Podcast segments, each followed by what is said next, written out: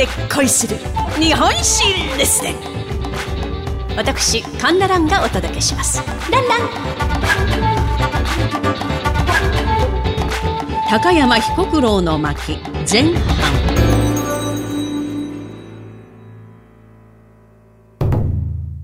本日の主人公は江戸時代中期の尊王思想家であります高山彦九郎彦九郎といえば、京都の京阪電鉄三条駅前に土下座をしているような銅像があります。まあ、テレビドラマの半沢直樹に出ておりました、香川照之のように膝をついている姿を、まあ、ご覧になった人も多いのではないでしょうか。まあ、京都の人たちは、ほな、6時に土下座の前で、と待ち合わせスポットにしているんだそうです。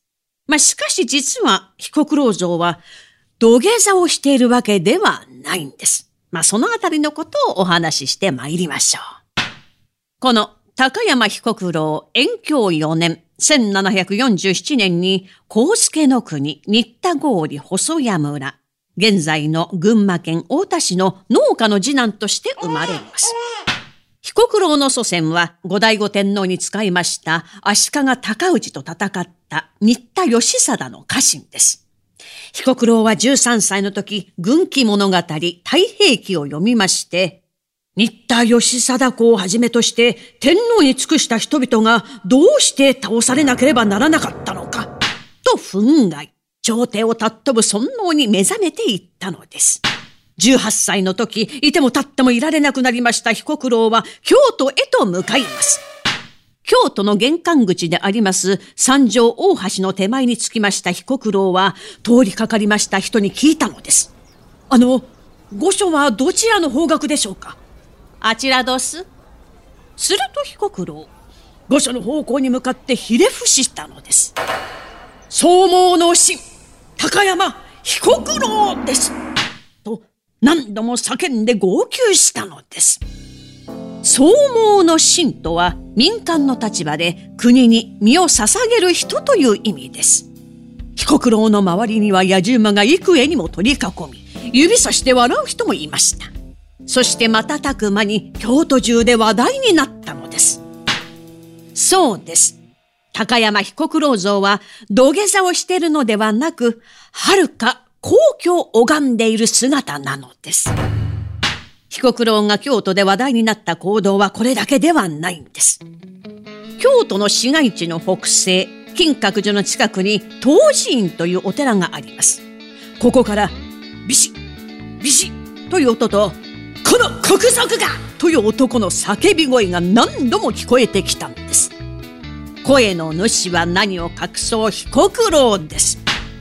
まあ、当人は後醍醐天皇に逆らった足利尊氏の菩提寺で彦九郎は尊氏の墓に鞭を打っていたんです。その数なんと300回。エキセントリックですね。この変わったエピソードというのは他にもたくさんあるんです。彦九郎は若いうちに両親を亡くし祖母の世話になりました。その祖母が亡くなりますと墓の前に小屋を建てそこで喪に服したのです。四十九日どころではありません。なんと3年間もその小屋で過ごしたんです。最初の半年間は一切声を出さない無言の行を続けました。村人たちは最初のうちは被告のを馬鹿にしておりましたが次第に小屋に花や線香を手向けるようになったといいます。そんな彦九郎は完成の三鬼人の一人とされています。まあ、完成とは完成の改革のあの完成時代。鬼人とは鬼人変人の鬼人ですが、まあ、非常に優れた人物という意味もあるんだそうです。三鬼人の後の二人はと言いますと、林紙幣と蒲生訓平という人でして、まあ、いずれも幕府の国防体制の不備を批判いたしました。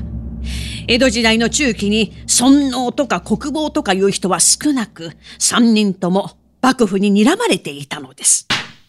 さて、高山彦九郎は諸国を暗夜して尊王思想を説いて回るんですが、まあ、そのあたりのことは次回申し上げることといたしまして、高山彦九郎の巻前半、これをもって読み終わりといたします。お相手は私講談師神田蘭でございました。ランラン